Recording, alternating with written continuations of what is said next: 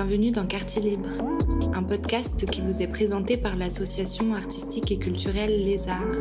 Tous les mois, nous donnons la parole à des artistes de tous horizons. Nous souhaitons évoquer ensemble les questions de la création, de l'actualité, parler de nos manières d'aborder le monde aujourd'hui. C'est sous forme d'interviews, de lectures, d'extraits sonores, de billets d'humeur que nous partirons à leur rencontre.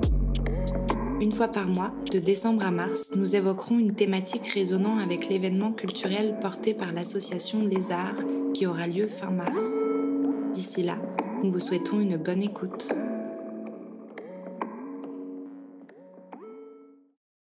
André Mauroy, écrivain français du XXe siècle, a écrit L'art est un effort pour créer, à côté du monde réel, un monde plus humain. Aujourd'hui, la vie ordinaire est bousculée par notre nouvelle réalité. Ce qui auparavant nous semblait si simple, comme se toucher, s'embrasser et se sourire, nous est aujourd'hui défendu. Comme suspendus dans le temps, nous nous retrouvons confrontés à notre propre ennui, notre propre solitude, notre propre corps. Nous avons dû réinventer nos manières de communiquer et nos conceptions de la vie quotidienne. À travers leurs mots et leurs sons, des artistes nous racontent leur monde d'à côté. Ils nous livrent leurs réflexions sur cette adaptation au nouveau monde et interrogent nos rapports humains. Dans ce troisième épisode, nous écoutons un billet d'humeur de Marie Conil, directrice de l'école de danse La Traversée à Langlade, Gabriella Cerati, metteuse en scène du GK Collective, dans une interview menée par Juliette Morini, suivie d'une lecture de Clara Grette du collectif Personae of Color, et nous terminons par un moment de musique électro proposé par Ito.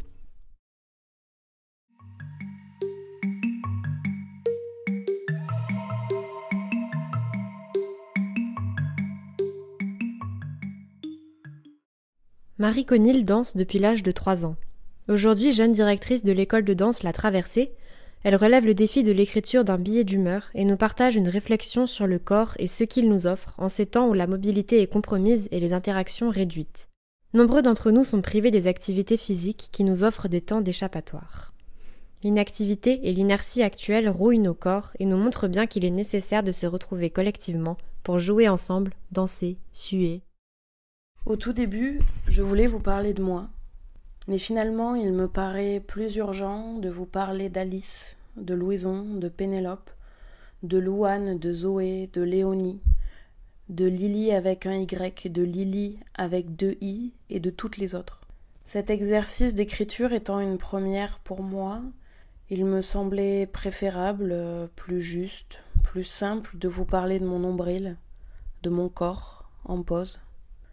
Ces derniers temps, il m'accompagne, il s'anime pour manger, me déplacer à pied, à vélo, avant 18 heures, pour rire un petit peu, pleurer parfois, boire, fumer, manger encore, faire l'amour. Je le maquille, je l'habille, mais il ne danse presque plus. Et pourtant, je crois que c'est ce qu'il préfère faire. La dernière fois que j'ai vécu cette ivresse de danser par toutes les pores de ma peau, sur de la musique forte, entourée d'une foule qui sourit et qui ondule sur les mêmes notes, c'était il y a bien longtemps. J'enfilais encore un simple bout de tissu pour m'habiller et les peaux étaient toutes bronzées. Du coup, maintenant, je vais au marché pour écouter ce jeune couple qui fredonne avec douceur des chants brésiliens, ou ce duo de Sud-Américains qui chantent à gorge déployée. J'achète trois légumes et je me poste devant eux pour me nourrir. Je ferme des fois les yeux, bascule sur mes pieds et bouge en rythme mon bassin avec pudeur. Mais ce n'est pas de mon corps à moi qu'il est important de vous parler, mais de ceux d'Alice, de Louison, de Pénélope, de Louane, de Zoé, de Léonie, de Lily avec un Y, de Lily avec deux I, et de toutes les autres. Parce que je les ai vus, je les ai admirés mercredi dernier. J'ai vu leur corps fluide, traversé par la musique, prendre la place sans limite. J'ai vu que ça circulait à l'intérieur d'elles. J'ai vu leur imaginaire se déployer. Je les ai vus se connecter entre elles, les yeux dans les yeux, à visage démasqué. Ce n'était pas une succession de pattes bourrées, chassées, pliées, enlevées et autres formes conventionnées, mais elles traversaient la salle, en virevoltant, en glissant sur l'air et sur le plancher, en tourbillonnant, en s'échappant de ce qui est connu, du déjà vu. En temps normal, déjà, il me paraît essentiel de laisser à ces jeunes filles, qui ont de 4 à 17 ans, l'espace de le prendre. quotidiennement limitées, jugées, contraintes, repliées dans les seules zones que les garçons de leur âge n'envahissent pas, cette salle de danse la traversée me donnait la chance de les observer se déployer et manger cet endroit qui est le leur, le temps d'un cours de danse. Aujourd'hui, les enfants grandissent sans voir les bouches et les expressions des gens qui les entourent. Sans pouvoir choisir avec qui ils partagent un repas à la cantine, et ne devant surtout pas dépasser la zone des trois mètres carrés pour jouer et se défouler à la récré. Vous imaginez combien il est essentiel de leur laisser ces temps précieux pour lâcher la tête, le quotidien, et laisser seulement leur corps s'exprimer. Elles ont 5, 8 ou 14 ans, et toute la profession des enseignants culturels se bat pour faire reconnaître ces moments comme essentiels et vitaux. À chaque nouveau décret interdisant ces pratiques, des lieux culturels meurent et ne pourront rouvrir l'année prochaine. Nous le savions déjà, le manque de mouvement rouille les corps. Mais nous voyons aujourd'hui à quel point la privation d'élan, de vibration, de danse, de musique, de projets, de rêves rend malade et tue une population. Alors dansez. À vous toutes et tous, je vous invite à pousser votre canapé, à mettre Résiste de France Gall à fond et à vous défouler. Je vous propose, sous votre casque dans la rue, de laisser vos jambes chalouper sur de l'électro ou de la cumbia. Sautons dans les flaques et prenons la plus grande place d'une ville pour se retrouver à une centaine de personnes et danser ensemble. Le collectif Les Essentiels à Montpellier l'a fait et je vous conseille de suivre leur actualité pour vous joindre à toutes ces personnes qui luttent pour défendre la culture en grande détresse.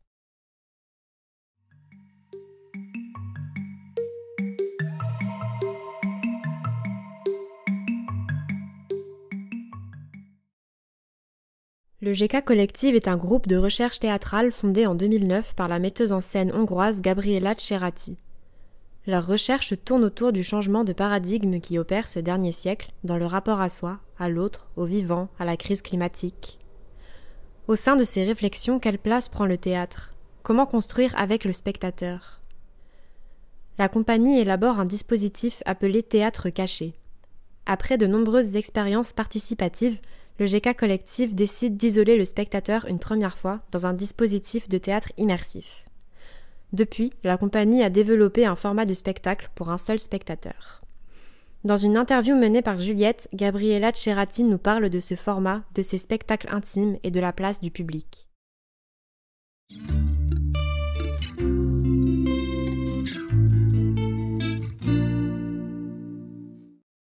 Bonjour Gabriella et merci beaucoup d'être avec nous dans Quartier Libre. Comment vas-tu? J'ai en ce moment, j'ai pas trop le temps de pouvoir vraiment me poser la question, mais je pense que je vais beaucoup mieux que plein de gens et que j'ai la chance de pouvoir déjà faire ce que je fais. Vous travaillez notamment sur un format spectacle pour un seul spectateur qui, selon vous, permettrait au spectateur de ne pas seulement s'échapper un instant de sa réalité, mais qui pourrait au contraire être le moment d'une reconnexion avec lui-même. Tu peux nous expliquer un peu en quoi ça consiste?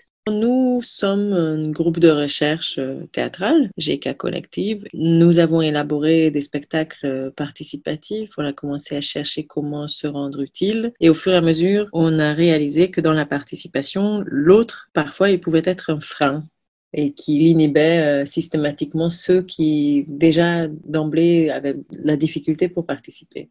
Du coup, pour que ça soit un peu plus démocratique, au début, on avait réduit la jauge à 1 à cause de ça, en disant on va réussir à faire des spectacles où euh, on peut euh, encourager la participation euh, parce qu'il n'y a pas le regard de l'autre qui va, qui va inhiber le participant. Et on va écrire des spectacles dans lesquels c'est pas obligatoire non plus qu'il participe, voilà, qui peut pas, un espace dans lequel on peut pas se mettre en échec par rapport à cette à cette présence-là. Et en fait, le but, c'était, après plein de constats euh, sociétals, on cherchait comment se rendre utile et on se disait que d'isoler le spectateur, ça lui permettrait de retrouver un espace de fiction, entre fiction et réalité plus exactement, où euh, il pourrait se rencontrer lui-même sans forcément le regard de qui que ce soit d'autre, dans une situation donnée, à jouer son propre rôle. Rêver, en fait, c'est un spectacle sur l'eau, la nuit, dans une barque. C'est une traversée où le spectateur euh, va pendant une heure euh, être à l'intérieur d'une fiction. C'est un espace naturel, donc tu réserves, tu vas prendre ta place, tu te pointes au rendez-vous au milieu de la nuit, à, lisière d'une forêt. Et tu te laisses embarquer dans cette fiction dont la majeure partie va se dérouler donc par une traversée de nuit sur un lac. C'est une libre adaptation de Stalker de Tarkovsky. Très, très libre adaptation. On va dire que c'est plutôt inspiré d'eux, ce sera plus honnête. Ou un hommage. En gros, il faut imaginer que le spectateur, il il est central dans l'histoire, mais pourtant, on fait tout pour que ce soit pas lui qui fasse avancer l'histoire. Néanmoins, il est indispensable pour que ça continue. Donc, sa présence, elle est non seulement prise en compte, mais euh, elle est moteur de l'histoire dans ce spectacle-là, c'est très particulier parce que déjà la nuit, l'eau, ça va ouvrir des espaces inconscients, inconscients. On va dire, c'est un espèce d'accès à ton inconscient un peu monumental parce que c'est des espaces qui sont très très chargés pour tout le monde euh, en symbolique, euh, qu'on le veuille ou non. On n'a pas particulièrement l'habitude de traverser des lacs de nuit dans une barque, donc en plus ça constitue un événement, une expérience en soi. Donc euh, quelque part, on avait l'impression après quelques essais que le spectateur était dans un état de grande ouverture majoritairement, mais pas forcément consciemment ou inconsciemment, mais il était dans une grande ouverture et qu'on pouvait pratiquement lui tout vendre. On aurait pu faire une publicité de lessive, ça aurait été magnifique. Donc c'est une énorme responsabilité de qu'est-ce que tu vas mettre comme contenu ou qu'est-ce que tu vas raconter avec cet accès-là. Il fallait trouver l'endroit, comme nous c'est toujours la même chose, on privilégie l'espace où le spectateur peut avoir sa place dans son espace euh, physique, mental, ou se projeter, ou ressentir ces choses, ou réfléchir sur lui-même, ou réfléchir sur le spectacle. Donc au lieu de, de, faire des choix de mise en scène qui constituent plus de l'ordre de l'aventure, ou je dirais une grosse machine à laver dans laquelle on, après on va étendre le spectateur, ça nous arrive. On a déjà fait des machines à laver. Je veux dire, on avait déjà des programmes de machines à laver comme spectacle où c'est vraiment tellement dense, tellement intense que tu fais que tourner la tête tous les deux secondes et à la fin, vraiment, tu as été essoré et on va te mettre sur la corde pour t'étendre. Mais là, le but, c'était de respecter aussi cet espace créé euh, par la nature, par, par la nuit, par l'eau, par la barque, et honorer euh, la possibilité que ça donne comme espace d'introspection. J'aime beaucoup en tout cas euh, la référence à Stalker et à la zone. Ben c'est totalement. C'était marrant parce que j'avais écrit une version de l'histoire et après le dramaturge il a dit mais ça ressemble vachement à Stalker. Du coup j'ai re-regardé Stalker et du coup on a repris des choses dans Stalker, euh, notamment le fait que ça s'appelle la zone et euh, quelques phrases qui m'étaient chères. Mais euh, après on a adapté par rapport à notre contexte et à ce qu'on avait envie de, de raconter, mais il y a une grande responsabilité dans ces moments-là. J'aime bien le format un seul spectateur parce que c'est comme une graine et que du coup, c'est comme les plantes dans la graine. On retrouve euh, la, totalité de la plante, elle, y est contenue. En tout cas, c'est l'image que les taoïstes ils en ont. C'est euh, comme avec les enfants, comme si l'enfant en soi, il contenait déjà tout ce qu'il va devenir et qu'il faut juste le laisser pousser pour qu'il puisse s'épanouir. Mais de cette même manière-là, j'ai l'impression que le format un seul spectateur, ça contient un peu tout le théâtre, toutes les questions théâtrales. Parce que tu ne peux pas ne pas te poser ces questions. En fait, finalement, la convention, elle est tellement forte qu'il y a plein de, plein de questions à laquelle on n'est plus vraiment obligé de répondre, notamment le rapport au spectateur, notamment euh, la responsabilité qu'on a à mettre ça dans la tête de quelqu'un. C'est tout ça, ça devient beaucoup plus flou et beaucoup plus distant parce que finalement, euh, on ne prend pas la, la responsabilité d'une grande salle dans la rencontre. Alors qu'on quand on est tout seul avec quelqu'un, que ce soit une rencontre seule ou plusieurs acteurs avec un seul spectateur, c'est une telle responsabilité à se dire, ah là là, la personne nous accorde sa confiance, comment on va honorer ça de l'endroit juste où on n'est ni surplombant, ni dans la domination, euh, ni dans le sensationnel, ni dans le bêtement spectaculaire? Parce que tout ça, c'est très facile. Donc finalement, comment comment on est à l'endroit juste avec le théâtre aujourd'hui? Et chaque question esthétique devient une question politique en soi. Le format ne permet pas que tu ne tranches pas. Tu ne peux pas laisser flou euh, ta décision, en fait. Tu ne peux pas, soi-disant, avoir fait un choix.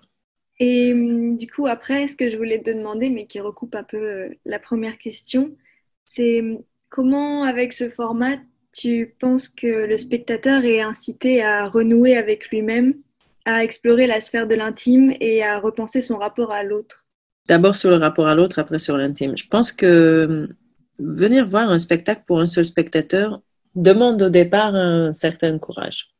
J'aurais pas pensé au début, mais il y a une telle méfiance envers les inconnus. La domination, elle a tellement de mise dans les relations et le théâtre, il y échappe pas et encore moins les théâtres participatifs où en France, c'est vraiment participation rime souvent avec domination, humiliation, moquerie.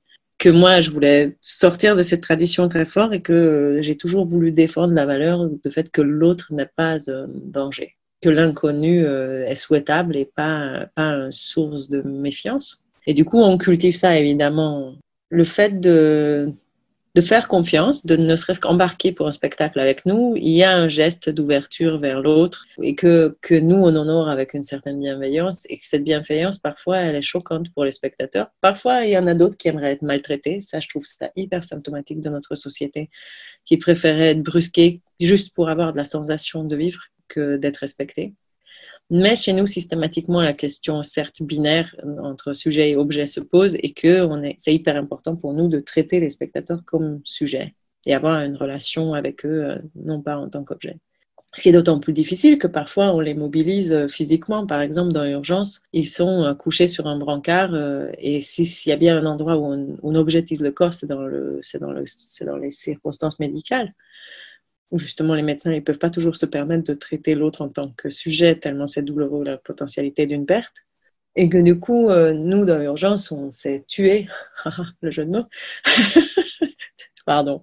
Donc, dans nous, urgence, on s'est forcé à, à, garder le, le, spectateur pourtant couché inerte sur un brancard comme sujet et dans, le, dans la façon dont on le traite, dans la façon dont on élabore la confiance. Et là, du coup, je glisse vers l'histoire de l'intime parce qu'en fait, pour moi, ce qui permet cet espace d'introspection avec le spectateur, c'est la confiance qu'on élabore. C'est-à-dire qu'il y a une partie du spectacle, la première partie du spectacle, donne le code de relation qu'on va avoir avec lui. Donc assez rapidement, il se rend compte qu'il ne se ferait pas dominer, qu'il ne ferait pas se toucher. Donc ça dépend vraiment des spectacles, de qu'est-ce que le contexte induira comme type de relation, que nous, systématiquement, on désamorce pour bien faire comprendre que c'est pas là que ça va jouer euh, pour nous l'enjeu euh, spectaculaire, ni l'enjeu de surprise. C'est-à-dire que personne va lui sauter euh, dans le bois sur le dos pour lui faire peur. Et dans l'urgence, on va pas lui. Pareil, la représentation de la mort, elle serait plus suggestive qu'autre chose.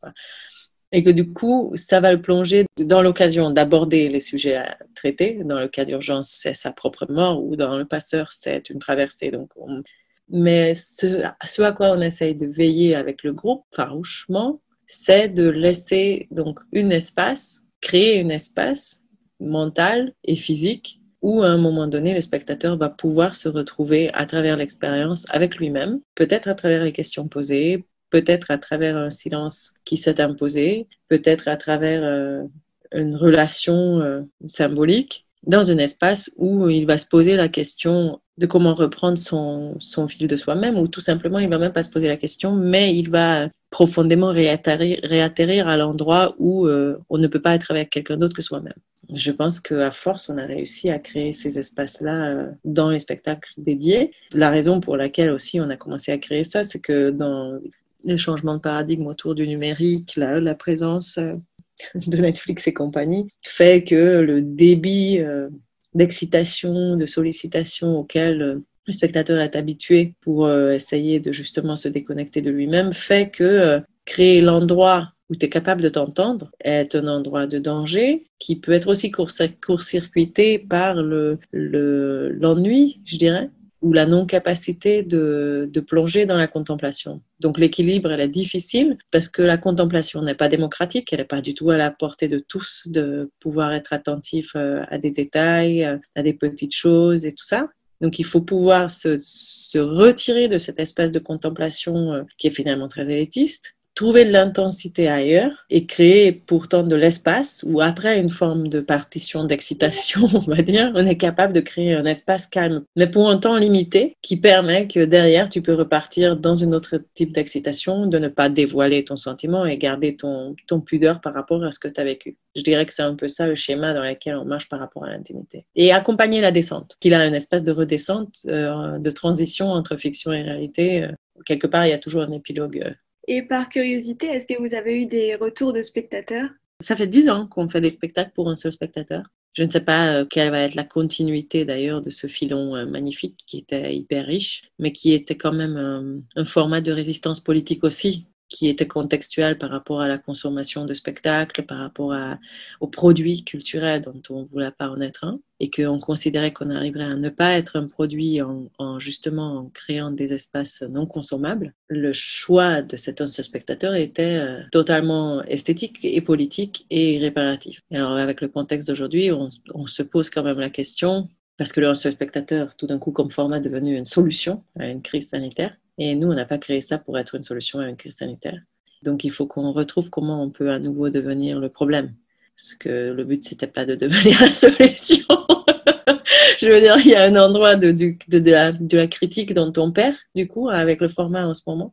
Et de l'autre côté, il y a aussi la notion de réparation qui est très important pour nous et que, du coup, en ce moment, on réfléchit quel est le format le plus pertinent aujourd'hui comme théâtre pour euh, la réparation et qu'est-ce qu'il faut réparer aujourd'hui? Est-ce que ça a changé ce qu'il faut réparer? Ou est-ce que c'est juste intensifié? Ou il y a des vrais changements de paradigme aussi par rapport à ça? Tout ça pour dire que le spectateur, on l'a toujours consulté parce que même s'il était seul, ou bien on lui a créé des espaces où il pouvait être avec les autres spectateurs après le spectacle, ou bien on leur laissait la possibilité ou bien de nous écrire ou bien laisser des messages sur le moment. Et du coup, on a des gigantesques livres d'or. Donc, j'ai devant les yeux une énorme affiche, par exemple, de Urgence, où tous les spectateurs, ce qu'ils nous ont écrit, on en a fait un gigantesque affiche. Tellement c'est beau et revigorant de ce qu'ils nous ont écrit c'est un espace précieux parce que c'est aussi de retrouvailles avec le public et c'est hyper important pour les comédiens aussi parce qu'en fait les comédiens ils ne saluent pas dans les spectacles chez nous, ils n'ont pas de retour.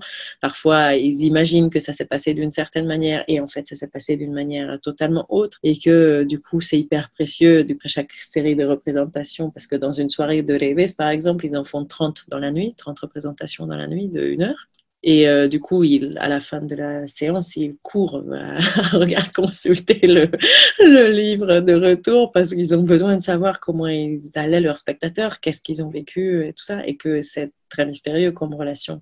Et ce qui est super, c'est qu'il se souvient aussi de chaque spectateur. Mais euh, oui, on a plein de retours et il y a un espace de l'inoubliable qu'on essaye de créer, ne serait-ce que par la particularité de la chose. C'était aussi ça de ne pas être consommable. C'est sûr que personne ne va oublier le spectacle qu'il a fait tout seul sur un lac la nuit dans un bar. Qui, je veux dire, il y a peu de, peu de chances qu'il l'oublie. Peut-être qu'il l'a pas aimé, mais qu'il n'oublie pas, ça, on est sûr je suis contente quand les gens ils arrivent aussi à cerner la portée globale du truc. D'ailleurs, maintenant, on a fait des espèces de feuilles de salle qu'ils ont, euh, par exemple, à la fin des représentations de Reves, pour comprendre pourquoi on fait du seul spectateur, pour comprendre qu'on est 10 toute la nuit pour donner le spectacle pour 30. Du coup, le retour des spectateurs, pour nous, c'est l'espace de, confirmation de, de dire qu'on les a pas heurtés. Ça, c'est primordial on est là pour honorer la confiance et le donner en contenu. Donc, on a un propos à véhiculer, une esthétique à donner, une sensible à partager. Et je pense qu'on y arrive avec notre univers. Après, c'est super. Les comédiens, ils sont grands garants de la qualité de cette, de cette relation et, et d'empathie et tout ça parce que parce que c'est tous ensemble qu'on arrive à former une sorte de filtre. Qu'est-ce que tu aimerais que le spectateur retienne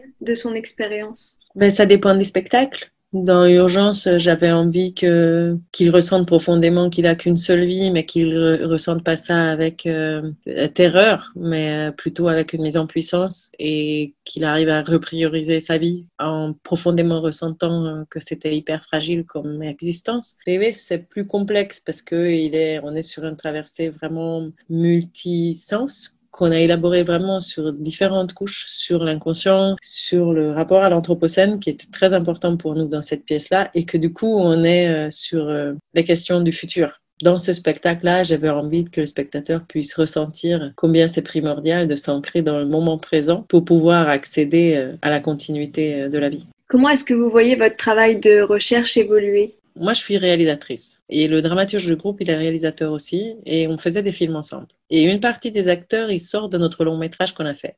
Et à l'époque, moi, je commence à faire du théâtre pour me dire que justement, je ne veux pas être un produit culturel. Et cet argent, elle peut être utilisé autrement. Et je trouvais l'industrie euh, pas appropriée par rapport à, par rapport à ce qu'il donne euh, socialement. Du coup, je commence à faire du théâtre pour ça, pour essayer de me rendre utile, à chercher autre chose. Et le groupe, euh, il est constitué autour de ces principes-là, d'utilité publique, d'envie de, soins, de réparation, de qu'est-ce que peut le théâtre aujourd'hui au XXIe siècle, comment on peut donner des pulsions de vie. Disons que la colonne vertébrale de la recherche, elle reste la même, elle bouge pas, même si chaque année on la re-questionne pour voir si elle est toujours valable. C'est euh, l'endroit de justesse par rapport à la société. C'est-à-dire, on est un peu des thermomètres de la société à notre échelle. Et que du coup, on essaie de faire toujours euh, en fonction de, de ce qui nous semble juste par rapport à la société, comment elle évolue. Donc, une de nos grandes forces en tant que groupe et groupe de recherche, c'est qu'on est capable d'être assez réactif et de cerner les problématiques qu'on trouve actuelles. Du coup, la pandémie, de ce point de vue-là, il nous a plutôt été un, un, nouveau changement de paradigme et qui influe forcément sur la façon dont la recherche tourne. La recherche, elle évolue selon notre capacité d'honnêteté euh, avec nous-mêmes par rapport à la façon dont on arrive à mesurer euh, quel est l'endroit de sincérité et de justesse euh, de nous en tant que groupe et de moi en tant qu'artiste par rapport à notre engagement envers la société. Ce qui est d'autant plus lourd là maintenant qu'on est euh, dans un certain privilège. Pour moi, c'est hyper important d'honorer aussi quand même cette chance. Et venant de la Hongrie où il n'y a aucune sorte de soutien d'un genre, je suis bien au courant de, de la chance qu'on a. Bah, merci beaucoup. Avec plaisir.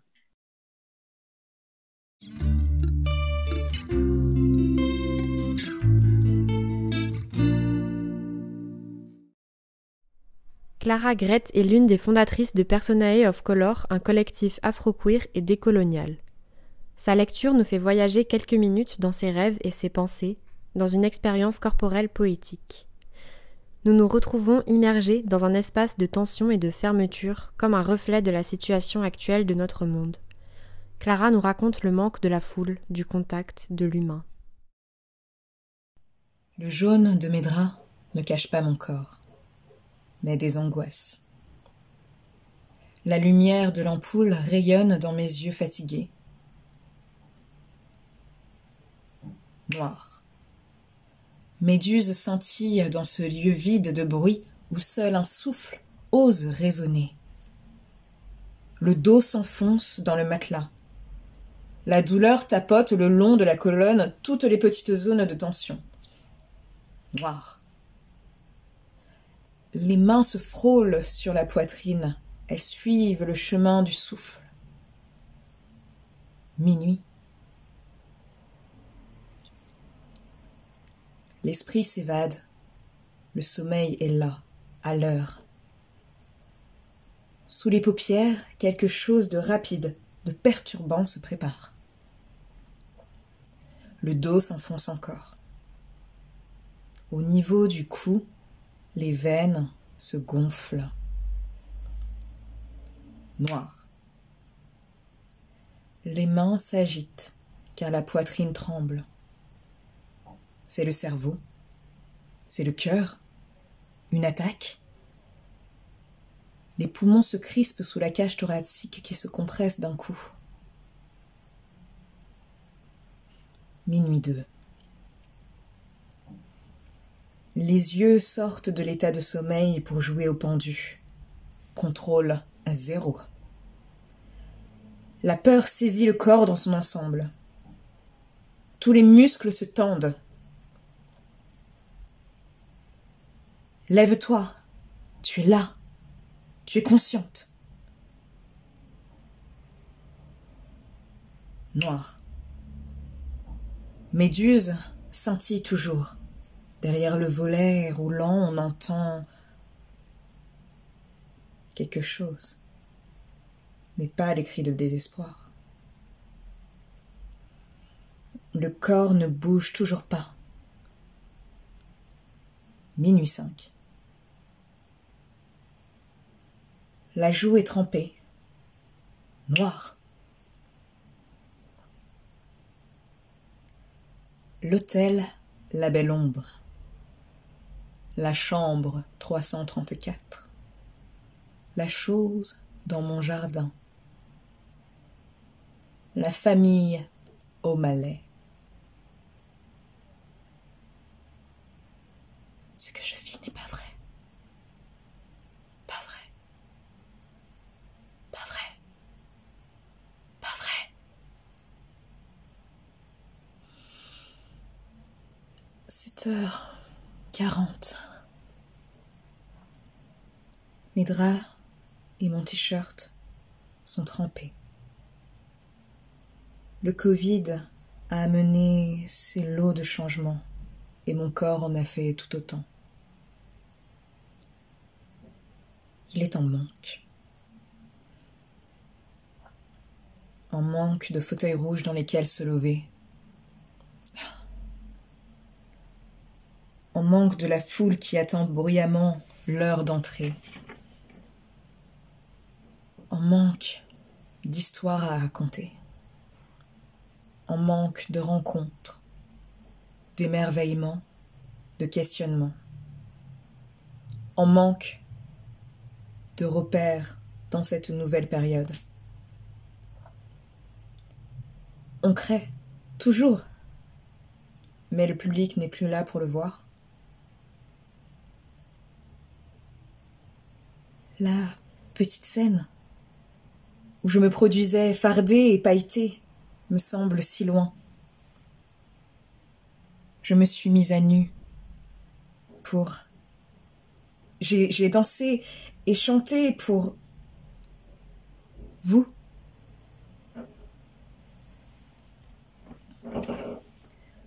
Voici venir le printemps derrière mon volet roulant.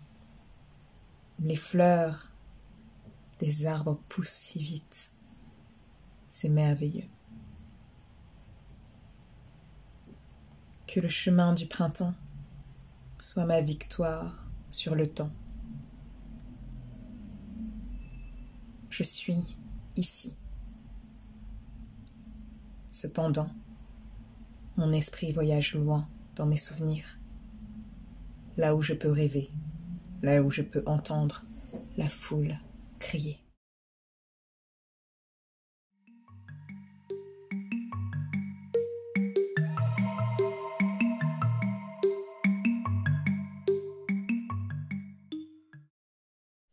Cet épisode s'achève sur une chanson produite par Ito, jeune artiste breton autodidacte qui définit sa musique comme de l'électro pour les longs trajets en voiture.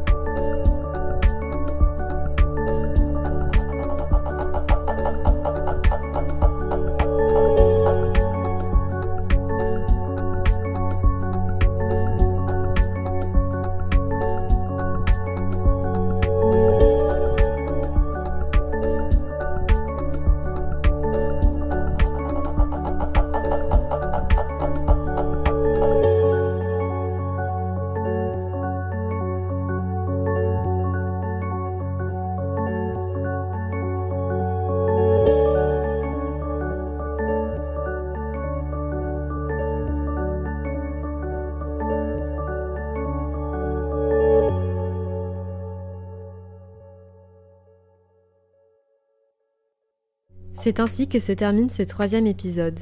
Il a été réalisé par l'association Lézard M3.